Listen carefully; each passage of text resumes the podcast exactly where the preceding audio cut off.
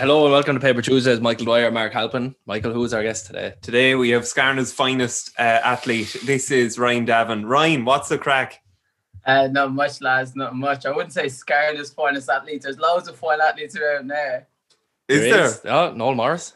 Oh, Hoppy, right. Hoppy's from no, all the Morrises are. Colin Okay. from Scarna. Yeah. Yeah, they compete there. Yeah, yeah. Yeah. right. I just run really far and cycle really far, so it's not really hard. It's just you keep going. You just have to be stupid and you're really good at these sports. Mark's big one is you just have to put one foot in front of the other. Isn't that right, Mark? Yeah. Yeah, That's all it is. Uh, Michael done a triathlon before. I did. Uh, not quite 400 miles, No. but uh, Yeah. Which one you amount. Do? I did the what was it? A kilometer and a half so, uh, swim, to, uh, Yeah. 40k cycle, 10k run. So yeah. Uh, okay, so my time wasn't anything extraordinary or anything, but it was good to do it. This man was my lifeguard for the occasion. So. I was on my phone on the beach. nice. yeah. So Ryan, you might tell us what did you do on the first of July? Uh, so first of July, well, hopefully we'll soon be validated, but it set a world record. Um, but going from Dublin to London, first person in history to do it. Um, so started in Dublin, uh, ran a double marathon throughout the night. Uh, got to work, Arklow and uh, rode an ocean round boat across the sea. It was meant to be 96 miles, ended up being 108 in the end with the tides and the currents. And then uh, arrived over in Wales and then jumped on a bicycle and cycled 245 miles to London, all back to back. Um, that's what I did on the 1st of July. and what was the total time? Uh, total time was 90 hours, but the total moving time was 64 hours. So there was a couple of hours lost in between. Um, there was a bit of time lost in the bike section where we had to drop people off, for example, and then I need I did need to sleep for a little bit as well. But yeah, 64 hours total moving time. Um, it's a long old time, I tell you, lads. I'd say so. A world record. How how um how has that been defined, or how have you gone through the process of that? so it's all sent in the Guinness Book of Records now, and for them to validate. So it's it's with them, and uh, well, it's never been done before. So speaking to them, it's like it is a record. Uh, it just needs to show that we didn't have a motor in the boat, and it wasn't drove from certain sections, and it was all actually me doing it. So we've all the camera footage, we've all the data there. So fingers crossed, you know, in the next couple of weeks that will get validated, and I can say I have a world record, which would be pretty cool. Yeah. Wow. Okay. So- There's so many areas that we could go here, right? Like I'm right, we'll start with the run. You, didn't take a straightforward route with the run. It's not a Dublin to Arklow straight down the M11. No, you said you go around and see Powerscourt and Lough Tay. What's going on there, Ryan? Why? Oh, obviously the the guys sober, the company that are sponsoring, you know, I wanted to give them good footage, so made sure we went through the mountains to make it a bit more interesting. You know, no one Mm. wants to see just a dull coast road, so we said we go through the mountains, and love that route. I wanted to do a race there last year, but it got called off, and it's something I've said I, I want to do for a while. And just the thought of like running from Dublin back home to Arklow, well, to Mm. Exeter, like I think it's so cool. Uh, so I said, you know what, let's let's make it happen. Picked the route, uh, very hilly. Uh, wouldn't recommend it if I was uh, if you're gonna do a 400 mile triathlon, probably do a different route because you will be fucked. Um, the two other guys I had with me, bless them, you know, they were meant to stick with me, but they uh they dropped off in bits, and you know, um, one stopped and then the other was start and vice versa. So it was nice to have company on it, but yeah, I got it done by myself, and we had uh, six thousand feet worth of climbing, uh, which is quite a bit on a run. Wow. Okay. And like where how do you get to this point, right? How old are you? And like when did you first hear of like people like David Goggins and you thought, hey, I can be him? Uh, I never really look at David Goggins and think I could be him because, I, yeah, I for me, I don't see myself as anything different to anyone else. I just see myself as a normal fella. Um, fair enough, I can run really far and cycle really far, but it's just all effort, you know. It's all um perception, and you know, I can go a bit longer than other people, you know. Um, I wouldn't say I'm anything extraordinary or anything like that. Just I just have a a weird kind of I don't know tolerance towards endurance.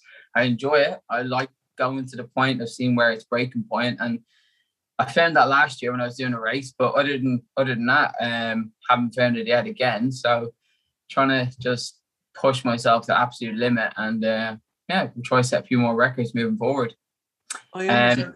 But, mm. like, is there was there a time when you were like, "Oh, this is open to me"? I know you, you described that moment after completing Ironman that you were felt a bit flat after that. You know, it could be could have you could have got more out of it, and then this is where Yeah, this idea came from. Is that right? Yeah, yeah, definitely. Um, so like I grew up racing motorbikes. I was really, really good. I won an Irish championship um back in the day. So my life's always kind of been very competitive. And then I stopped racing when I moved to, to London. Um, just because I had to get a job and I just didn't have time anymore to race motocross at a decent level. Um, because you need to be practicing during the week and yeah, just didn't have the time. Um, found myself just as everyone does, kind of just going into like a mundane life of, you know, going out on the week and going out on the weekend, sorry, and just I found it boring. I was like, I don't want my fucking rest of my life to be like this. So um, just did a did my first marathon um off the back of one of my uh, cousins passed away, and just raised some money for him and really really enjoyed it, and then uh just fell into it. Kind of just got a bug, did a marathon, did another marathon, did some tough mudders and things like that, and then um went on to do my first triathlon, which was Ironman, and you know I just I like trying to go bigger each time, and it's yeah first race I ever did running was a marathon. First uh, triathlon I ever did was Ironman, and first row was rowing from our uh, Wexford to to Wales. So uh, throw myself in at the deep end all the time. Fuck. Uh, But like, what's next? I what's people next should. after that? If you keep building, what's next after like the 400 mile? Like, what's I after world record? some- I have some mental ideas uh, Oh. that are a lot bigger than the 400 mile triathlon. and so Wow. they'll, they'll come soon. They'll come soon. Amazing. But Brilliant, right?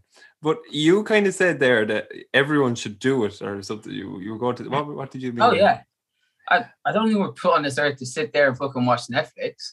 If you want to do that, to me, that is the epitome of death. You know, I want to push myself and I want to challenge myself, and I love the fact that going through that weird stage of like, oh, I don't want to do this anymore. This is terrible. This is so hard. And you come out the other side and like, shit, like I am actually, uh, I'm capable of so much more than what I, th- I thought it was. And when you're gonna get that feeling, it's it's it, you keep chasing it, and that's what I'm keep chasing these bigger and bigger events. But I just I definitely think people should push themselves, and that's not just in like triathlons and stuff. That means in life, you know, go push yourself in your professional, you know, your career, or go do your sports, or be the best parent you can be. Just be the best person you can, but just make sure you're pushing yourself. So that's music to your ears, Mark. Yeah, it's very refreshing. I suppose a lot of people. It's very easy to slip onto that. As you said, Netflix, sitting down, going to work, coming home, then you're tired. You're sitting down all day and you just don't do anything. And Yeah. I suppose it's momentum, Ryan, as well. Like as you've seen, you started off small and it's just built from there. Like you didn't just wake up and run that marathon either. Obviously, it went for runs beforehand. They were short. Yeah, of course, it's it's all effort, you know, and every day you have to put the effort in. If you don't want to put the effort in, you're not going to get the results. It's that simple. Mm. I was struck this this morning. I was on radio and uh, there was this lad in Longford, and he's seventy nine, and he did a comrades marathon, which is ninety kilometers. He did it in or ninety miles, maybe. He did it in fifteen hours. But Yeah. uh, the the host said, I asked the host, "Oh, would you run three or four miles a day, or something, or would you ever do run or something?" She said, "Absolutely not." And I just I'm struck by the the dis the discord there between your version of you know everyone should do it, everyone should expose themselves to this sort of thing versus the person who has their job, has the struggles of life, Yeah. and doesn't see the the need to um to engage in that uh, challenge. Yeah, I think you know, challenge pushes us as human beings, and by doing so, you know, it just helps you in so many different aspects of life. You know, why do we see so many people with anxiety and depression nowadays? Because all they do is sit around on their arse and don't do anything. If you don't push yourself, you're not going to experience that. You know, life is hard. We all have down days, and that's that's inevitable. It happens. But you know, push through it, and you will come out the other side a better person. But this is this is the thing with challenge and just pushing yourself. And I just can't reiterate it enough that the fact that we all should just do it in some aspect. That doesn't have to be sports. It could be anything in life, but just make sure you're giving everything your all. Um, because yeah, I can't do anything but that. Mm. Have you had any injuries, Ryan, or did you get any from the the 400 mile? Uh, nothing from that. Um, because in fairness, my coach he- he's really really good. Shout out to Shane Finn. Uh, like he, he's got experience. So he did 24 marathons back to back. Uh, he cycled across America. uh, I had a coach previously when I did Ironman, and when I told him that I wanted to do this, he just laughed at me. He said, "Nah, that's not possible." I said, "Well, fuck you. You're not the right guy for me." uh, and got rid of him and got Shane. You know, because Shane listens to what we're trying to do, and we put a plan in place, and it's all about that. You know, it it looks massive, and yeah, it is big on paper, but when you just break it down into smaller chunks, it, it's so easy to manage, and it was very manageable. Don't get me wrong, there was hard points throughout the whole event, but it's just about breaking it down into them smaller chunks that are, you know, bite-sized chunks, I'd say, and just doing that, focus on that section, that's done, let's go to the next one. And that's just how I get it done. You commented there on earlier on the running side. So then when you get to Arklow, uh, you had a great video on your Instagram describe with with the fella who used to row from Arklow um, there, yeah. whatever, and the sandbanks and all. And yeah, it just yeah, seems like you're really diving into the deep end. Tell us uh, your your experience beforehand and and how that went? With rowing, I have none. Uh, zero experience rowing. Um, long story short, the kind of whole concept for the event came because I was selected to row the Atlantic um, in December. So I was a reserve rower to to row across the Atlantic um, through a company called Monkey Fist. And uh, unfortunately, I didn't have to go. Well, fortunately, I didn't go because none of the guys got injured, thankfully. Uh, but just the idea of like, oh, I've got a boat now, kind of. And then I thought, you know, that would be pretty cool. So no rowing experience previously. Came up with the idea, uh, and then um, we were meant to go rowing a couple of weeks before the event. The skipper got uh, a COVID jab and got really bad off the day, so he couldn't go rowing in the end. So I was like, okay, well, we'll the boat's arriving on the Monday before the event, and we're starting until uh, Thursday, so we'll have a couple of days in the water. Then the skipper gets COVID, so he couldn't come. So then his panic station is trying to find someone else to do the row. And uh, I don't know if you've seen any videos. There's a guy with a with a hat with a little spinny thing on top. Like I found him like two days before the event. I said, "Look, you free to come row across the RC?" He's like, "Yeah, I'll join you." Danny's his name. He's lunatic. And uh, yeah, just said, "Yeah, come come join you." And that was it. Uh, he was the skipper. He's got plenty of experience rowing, so thankfully um, but yeah, jumped in the boat the day before, did like 20 minutes out the out the harbour, back in. That was pretty hard, I said, and then uh, went home, tried to go to sleep before the start of the run that day, and that was it. Wow. Um, it's amazing. Uh, the the boat. I saw the boat there today. You really weren't joking when you were saying that this is an eco-friendly uh, carbon zero. Sorry, yeah, zero carbon. carbon. Zero carbon. Is that it? Yeah. Zero you have solar panels on this rowing boat. What? What? How?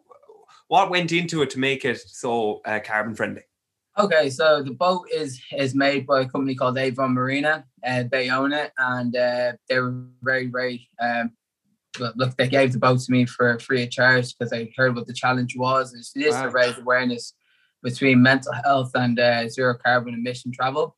Um, so the building of the boat is well, like any other boat, it's all made from I don't know what the stuff is called, fiberglass, and then like there's no the batteries is recharged through uh, uh, solar power, as you said, and uh, the water then is you've got a water maker in the boat where you can take the salt water and turn it into fresh water. But that boat just come back from around the Atlantic. Uh, so uh, I don't know if you've seen Pritch, uh, the guy with the blonde hair he was around the Atlantic on it, and um, yeah, he said he joined me then for my little adventure. I know who Pritch is. Oh, this is the fella that he used to be vegan on, as well, is he? Or yeah, yeah, yeah, He was on Dirty Sanchez. He was on Dirty Sanchez. Yeah, that was, was quite, unbelievable. It was, yeah, it was quite surreal. You know, I'm here. We started the run, and uh, we were running there along, and you just thought, "Fucking hell, I'm here running with Pritchard. Like this is mental." But then when we're in the boat, and uh, I probably shouldn't say this, but we were there drinking a bottle of paddy. I've kept it as a souvenir. So someone someone uh, said to us before we started the race, uh, just messing Arkley goes, Do you want anything? I say, Oh, I'd love a big bottle of whiskey, messing, just because like we're, we're about to across this ocean. And he goes, All right, no worries. And comes back with this bottle of paddy. He goes like, Oh fuck, you gotta drink it now. so uh, yeah, we're in the middle of the sea and it's dark and the storm is going and I'm falling asleep. And I was like, you know what? That bottle of paddy's coming to use now. So started drinking it, me and him, and it's pissing now rain. The boat's all over the place. We're listening to the music, like blasting out Slayer on the on the radio. And I was like, I'm here with Pritchard from fucking Dirty Sanchez. Like, this is a fucking mad roaming across the Irish Sea in a storm. I was like, what the fuck? so, yeah, it was mental. Wow. And um, Yeah. there's plenty of them kind of like surreal moments where you had to kind of pinch yourself and like, God, this is actually happening. But yeah, it was it was cool. That's mental. Uh, Dirty Sanchez like the Welsh jackass. Oh, So right. it's like- okay. Yeah. Wow. Catch themselves in mouse traps and lights us on fire and stuff. Yeah. Genie, Mac. Yeah. Yeah. I said to him, you caused me so many scars over the years. Like me and my little brother tried to reenact it all. Yeah. Shout out Jordan. Happy birthday, Jordan. Yeah, happy, Happy birthday, birthday, Jordan. Jordan. There. We went to school with him. we were in school with Jordan, so yeah. Oh, okay, yeah. Nice. Um, what? uh, So yeah, you've done the road there. So what? What about the cycle? Um, did you meet any people along this route to tell them what you were doing, or did you just power ahead? I'm a bit weirdo. Like, I don't really like telling people what I'm doing for the simple reason I just want to get done. Um, Yeah. so like my mum was shouting to all the people that she'd see, like, ah, this is what he's doing. I'm like, oh, shut the fuck up, like. um, but no, uh, there was a couple of uh, we did come across people on the route, um, but no one joined us because like cycling from Wales to London is not really a dumb thing. Uh, the route was an absolute, yeah, it was hard. Uh, the the cycle was probably the hardest bit of the whole thing. Um, you know, we did the first day we did 110 miles, and I I definitely wanted to do more, but it was just I was just so tired. Um, just coming off the back of the row, and it just my legs weren't there, and there was a lot of climbing that day in the hills, and I just got it done. But it was always just it was it was definitely a slog, and you're in the pistons of rain the whole day. So you'd be one minute you're dry, the next minute you're getting soaked again, and there's no point in changing because you're just going to get wet again. Um, but you know, um, and then the second day of the cycle, same thing, and I just got so pissed off. I ended up breaking my own bike because it got fucked on the floor, and then I fucked the phone on the floor, and then this I don't do this anymore. There's a lot of bollocks, and then uh, I was just tired, just so and hungry, really, really hungry, and uh, yeah, that was stupid, but it is what it is. But the cycle was uh, it was it was tough. Okay. How do you negotiate yourself with those difficult moments? Because I, what strikes me about your challenge is, you know, even when I did the triathlon, uh, you know, oh, sure, the swim is easy, and then sure, the cycle you're just pedaling, and then the run is your last thing. There, there's no stage of that in this run. It's, it's, you know, you're, you've your hills throughout the first part you've never rode before, and then you've just described how lengthy and uh, difficult the cycle was. So, how do you, uh, how did you keep up yourself? Oh, it just you have to break it down into bite-sized chunks every time. Otherwise, you're just if you if you focus on the end goal, you're not going to do it because it just becomes un, unsurmountable.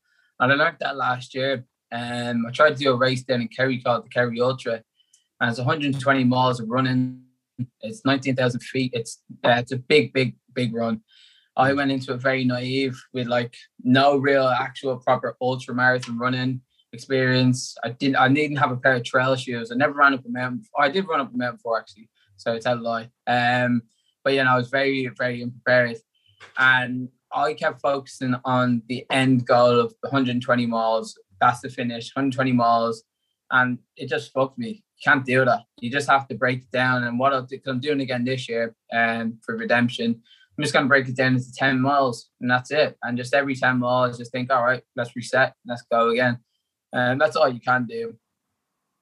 that's greatly rewarding, I'd say, in that um, we spoke before with Colin Doolan, and he's gone big into this type of endurance sport, and uh, not uh, to to your extremes or anything, but um, he had the name of a name of a marathon, I think, or something, or it was some long distance thing anyway. And he said there was a great low point at the end of it because there's been such a buzz of trying to work up to that point, and Mm. I suppose it's it's because it was it, it's an infatuation with a, an end goal, whereas it's not Yeah. focusing on the process and what's actually in front of him.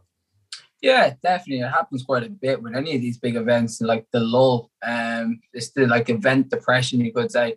And maybe I'm in it a bit now. Like I haven't wanted to train all this week. I haven't really done much training, just for the simple reason. It's like, you know, let's just reset. Um, I'm not one if I don't want to do it, like I know the difference when I'm being lazy and I know the difference when I don't want to do it. And I'm at that point now where I'm just like, right, let's just take this second week off because I still am quite fatigued. You know, 64 hours of moving is, is a long time and 30,000 calories later, like is, is a lot of calories. So, um, and I keep telling myself, you know, oh, why am I why am I being lazy? But I, I still am tired, you know, from the event. Ryan, you're doing an event on Saturday, aren't you? Yeah, I'm doing a tough mudder on Saturday. I think that's much Uh, of a break now, to be honest.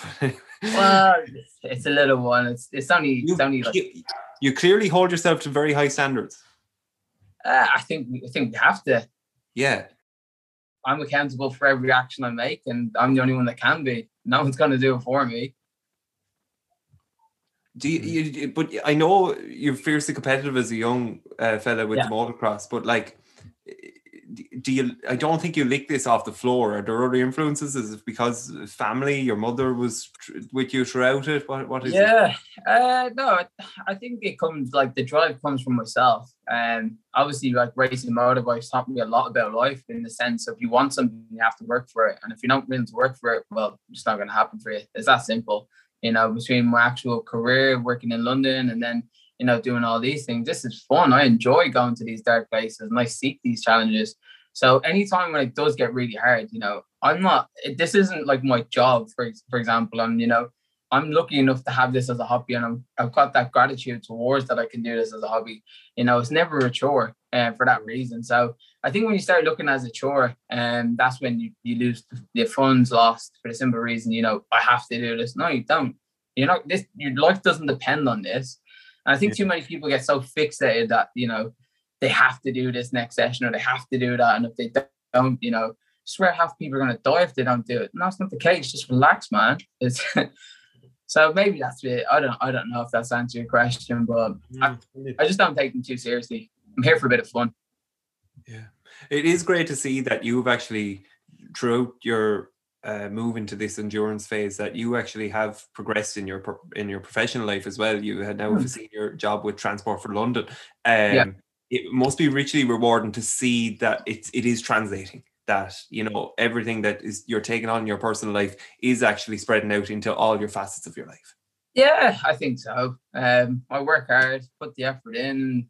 You know, you do get the rewards. It's it's pretty simple. People, I know it's that cliche quote of you know, the harder you work, the luckier you get. But I truly believe that. Is most of your time off work then spent training? Uh, a bit of both. Uh, before when I did Ironman and stuff, Jesus, my life was mental when I was back in the office because I train in the mornings and at lunch, and then I just go party at night the whole time, and uh, oh, it was nuts. Like I'd get in at probably two in the morning, I'd be back up at like seven, and then back training for like, well, no, probably up at six, up training for seven, then going into the office, then trying lunch and do it every day, and I I, when COVID did come along, it was great because I got to just chill out and not party anymore. So, uh, yeah, all my free time now is training, uh, but before it wasn't. Is recovery not a big concern for you then? Ah, uh, well, it should be. Everyone's like, Jesus, Ryan, like you need to just rest. But I see it sitting in the pub having the crack bit of recovery, you know, mental mental recovery. Wow. But no, no, I should. I I do I do view recovery now um very more very important because yeah, before I just took the mic and uh yeah, like two days before I'm on, I lost my phone on the session, everything. I was that drunk. Uh, the guy I went with, I yeah, he he wasn't impressed. I live with him now, and uh, it was some funny stories. But yeah, I think at my age, I got away with it. So I was only 26, so I can kind of do a bit of both. But yeah, the tender age of 28 now, you know, catches up on you. How do you rate? I don't know. Like I've always thought, uh, alcohol or any partying could easily become could easily take over someone's life. It hasn't for you.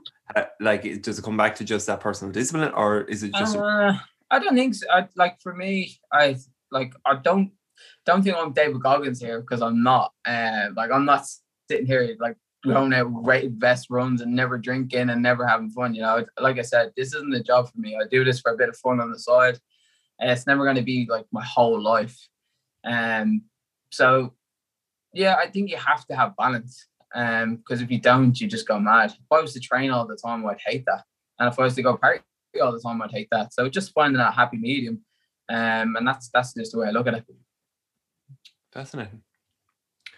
Um, and it is interesting that you know the zero carbon element of your event is very closely related to your work as well. Like it's uh, Yeah, yeah. Uh, so tomorrow I'm actually presenting at the Sustainability Staff Network Group. Um, so I got to do a big presentation on about you know why I think it's important, and you know you see it when you're out running or around the countryside yourselves, lads. Or like there's a beach down in Wexford, um, right where we live in um in Castletown, and every time I come back, I notice like how much it's it's eroded, and it's that it's, it's taken me you know this long to kind of realize that we do all have a part to play in this, and it's not about being you know all hippie and all this and all that. It's just like just be a bit more responsible. You know, we're all going to be well. Hopefully, we'll have kids someday, and you know, I don't want my kids to grow up in a world that's that's terrible. So it's just about being a bit more responsible, moving forward, and yeah, just trying to drive that initiative to people and just raise awareness. It's just raising awareness. I think is the biggest thing at the minute. You know, there's not so much that we can all do. We're not going to go buy a uh, buy a hybrid tomorrow. You know, I don't expect people to do that, but just use your decisions a bit more wisely. Recycle, reuse things. Just si- silly little things like that do make the difference. Or we could run and cycle and row everywhere. Exactly. if you ever need to lift to London, I'll give I'll be your chauffeur, lads. I'll bring us over. Bring armbands. Wow. Um, uh, it was uh, another nice element of it, home to home, from the spire to the yard. How would you describe uh, living now in London as an Irishman? ah, it's great crack. I've been here almost ten years now, and uh, Mm. yeah, it's it's been it's been fun throughout. Um, I was actually meant to move to America right before COVID hit, but then uh, COVID put a stop to that. Um, but no, I I really enjoy my time here in London. It's uh, it's a good laugh. Um, Do you ever see yourself doing uh, one of these races in the desert or the Arctic or one of those places? maybe the Arctic one. Uh, the desert one, I think, is. I, I know a few people who've done it, and they said it's hard, but it's not ridiculously hard for the simple reason You're like. I don't want to shame anyone that's done it, but it's you're uh, you're catered on, and you got the tents, and it's um it, it is hard. Don't get me wrong, but yeah, no, the Arctic I think would be would cooler for myself. But no, we're going back to Kerry. We're going to get that race done. 120 miles. You got 37 hours to get it done, unsupported. 19,000 feet of climbing. That's that's where my focus is going back now. When is that? Uh, third and fourth of September. Okay. And would that be for charity as well, or is that just? A Um, I don't know because I still have the charity page, and um, I don't know if I'll keep it open for that. Um, I don't know. Since you're on probably it, uh, would you? Is the page? Is the mental health page? Uh, is that open at the moment? It is. If you look up the 400 mile triathlon, Ryan Davin, it's a GoFundMe page. You can go sponsor it there. And Mm. split between two charities: an Irish charity, Lust for Life, and a UK charity, the Mental Health Foundation. It must mean a lot to you that you're able to do all this and and raise a few bob for a good cause as well. Oh, definitely. You know, um, you know, in, in my spare time before COVID, I used to volunteer at a homeless shelter, and you know, I think it's we all should do our little bit, and it's about just doing these little small acts. Is it doesn't make it a big, big difference. It makes me laugh when people say you haven't got time because everyone has 24 hours the same as everyone else, but some people choose to use them more wisely than others. Um, and I choose to to help other people. So I enjoy it. Brilliant. Um, how how has London been for the last few days with the whole uh, Euros? Oh, look how tanned I am. It's been baking over here. It is.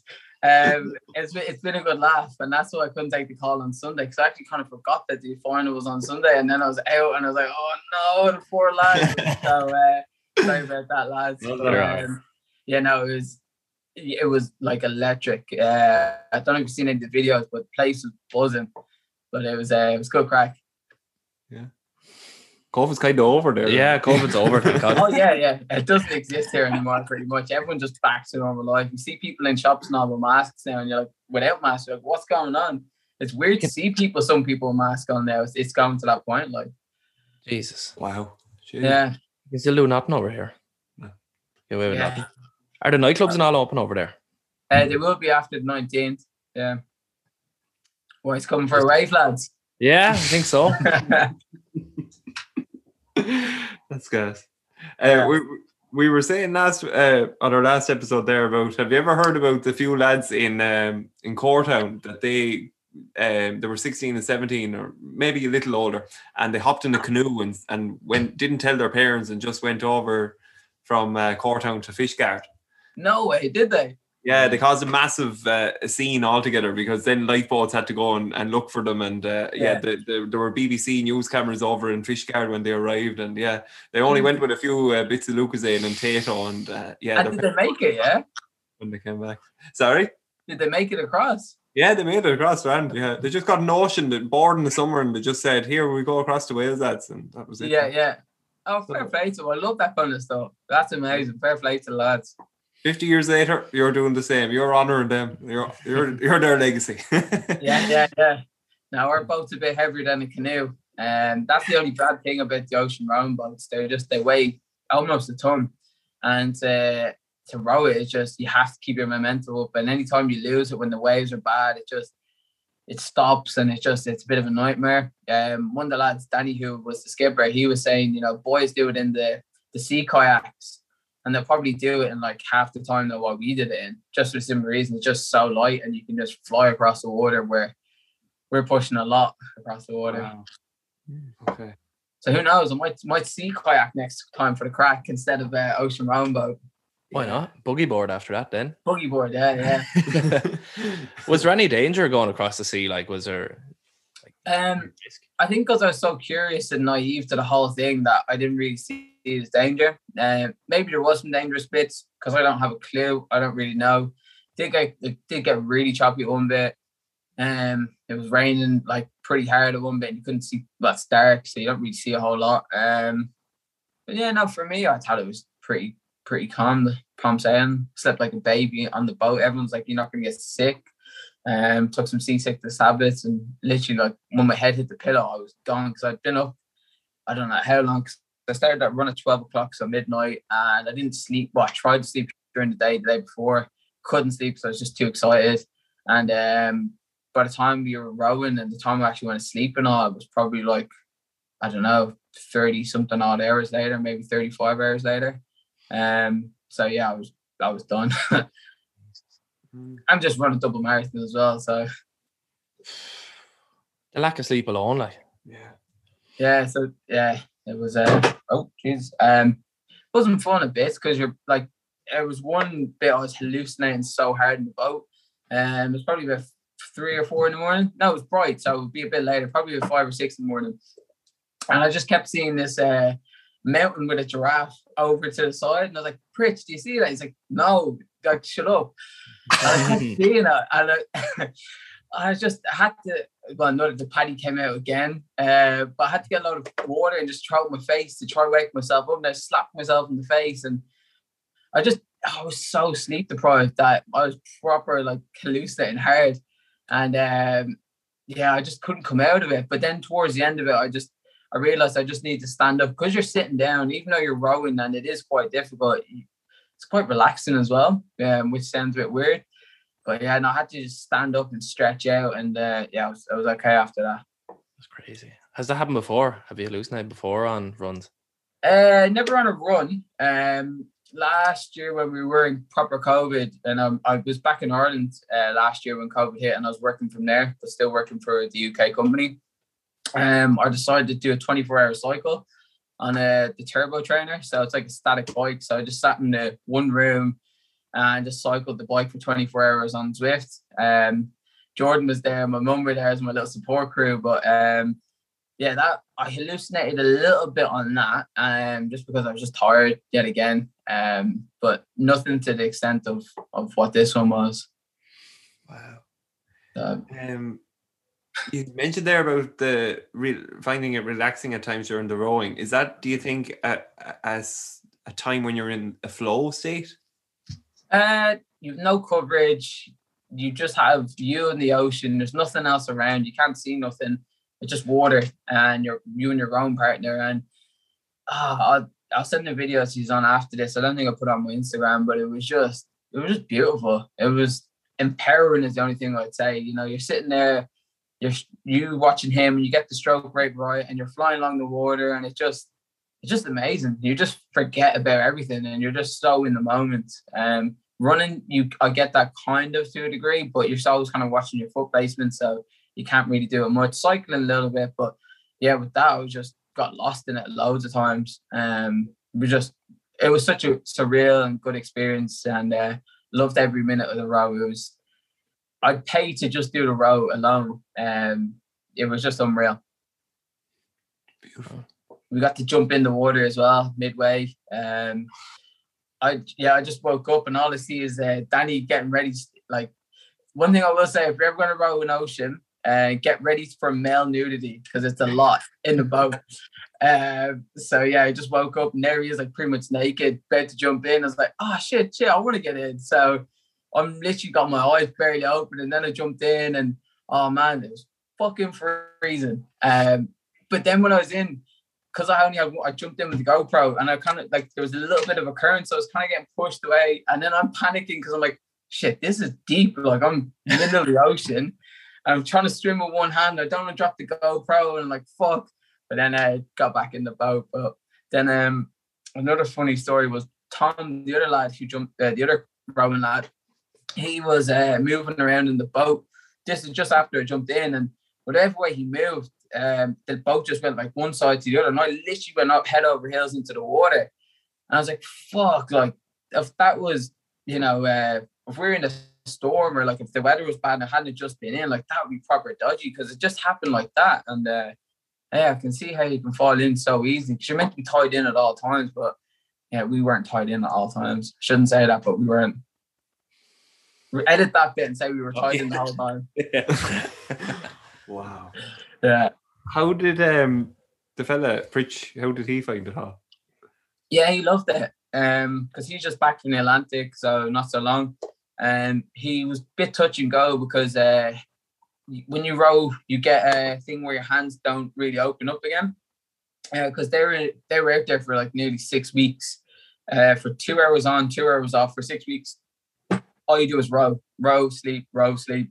And um, yeah, his hands were really bad and he didn't know if he was going to be able to do it. And uh, his shoulders quite sore. And yeah, but he he he enjoyed it. He said it was, you know, really, really good crossing and uh, it was good crack. So, but we had a we had a beautiful sunrise, no sunset. Um, they said we had some nice stars. I don't remember the stars. I think I was just too tired. Um, and then yeah, the rest of it was when we when we after after midway it got really calm for a bit.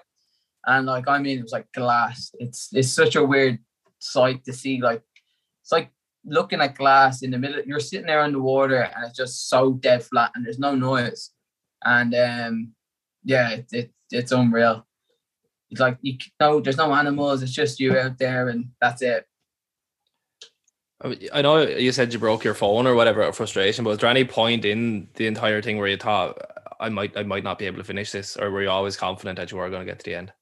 Uh, I, I, there was never really like an outstanding point of like, oh, I can't do it. Um, on the run, I, I kind of got a stairs going to a bit of a dark place when we were going up over Powerscourt, And I think we just run a marathon and it was getting bright and I was just really tired. And me and my brother Jerry, um, we were just both wrecked.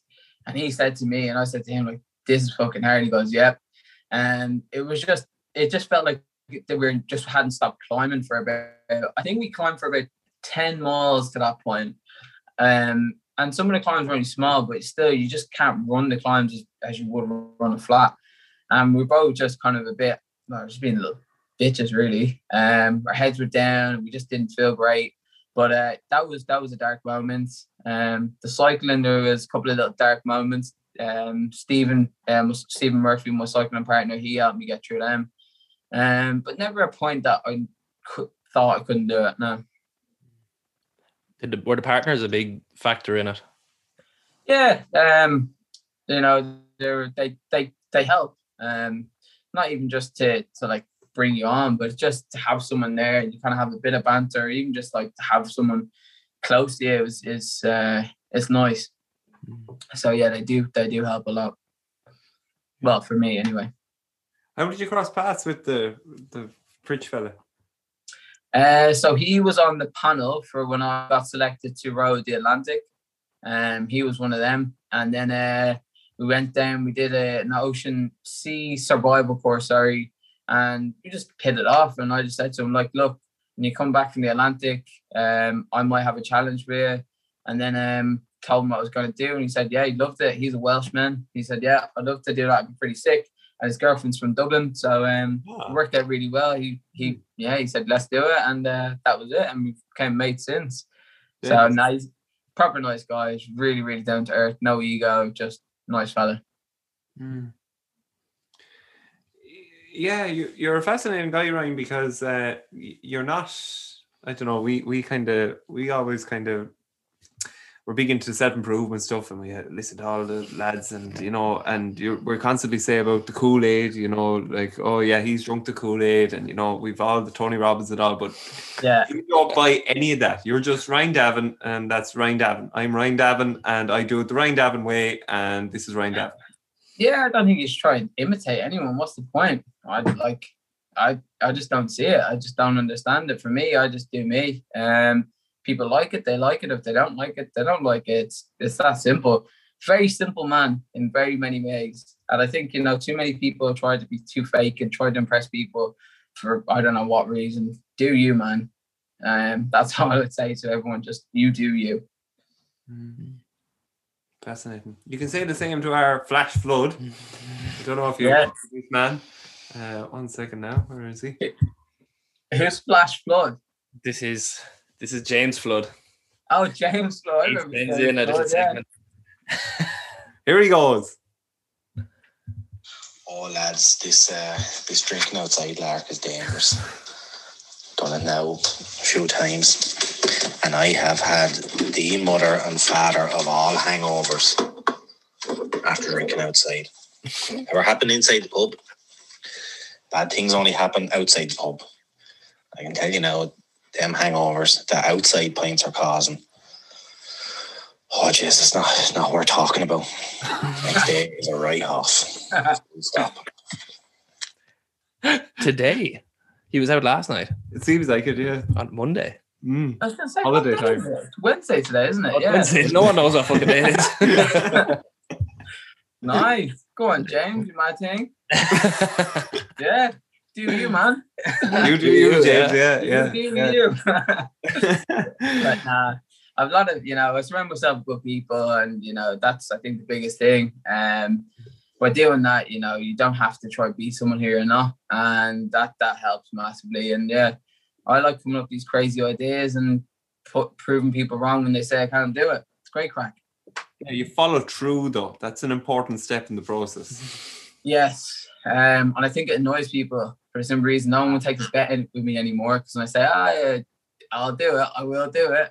Um, yeah, had a lot of stupid bets over time, not even with like sports and stuff, just doing random shit. So we won't get into that. We won't get into Okay, that.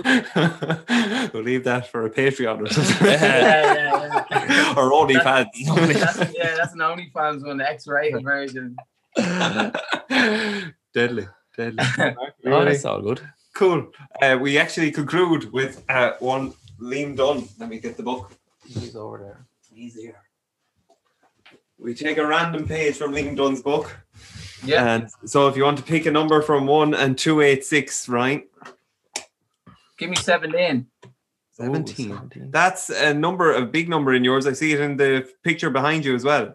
Mm. That's number one but an Irish Championship with. So yeah. Okay. Stands to you. Mark, Mm. take it away. Okay. Uh, his body language, language, however, was not that of a hurler in an All Ireland final. I think he knew as the game wore on that Limerick were about to lose their second final in three years.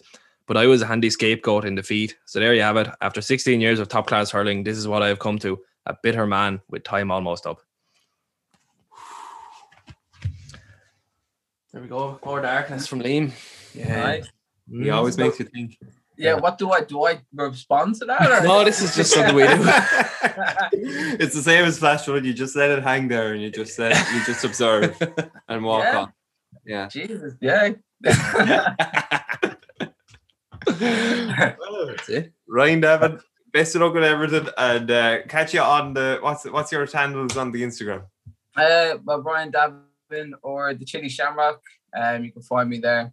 Half Irish, half Mexican, hence the name. You, the Davins, you embrace that, don't you, Jordan? Just you know, you just have. Oh, there's, you know, there's not, your own too, identity. there's not too many of us floating around that we know of. Uh, so, uh, yeah, if there's any baby mamas out there from mine, you don't know me.